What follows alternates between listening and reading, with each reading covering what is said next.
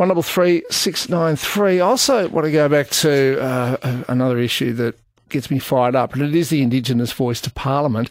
I couldn't believe this when I read it on the weekend, but uh, probably uh, Sydney's most senior barrister, a man called Bret Walker, apparently he's appeared before the High Court there more than any other. Um, uh, they're now called King's Counsel. He has said that if you argue against the Indigenous voice to Parliament, you are racist. Now, that means I'm a racist. I've argued against it. I don't think it's a good idea. Warren Mundine, who is Indigenous, doesn't think it's a good idea. In fact, he's funding the No campaign out of his own pocket. Presumably, he is racist. So you've got a white Sydney barrister telling an Indigenous man that the Indigenous man is racist because he doesn't support the Indigenous voice to Parliament.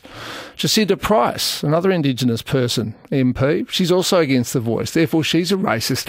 Weirdly, Lydia Thorpe, the uh, former Green senator, now I'm not sure what she is, independent senator for Victoria, she's against the voice too.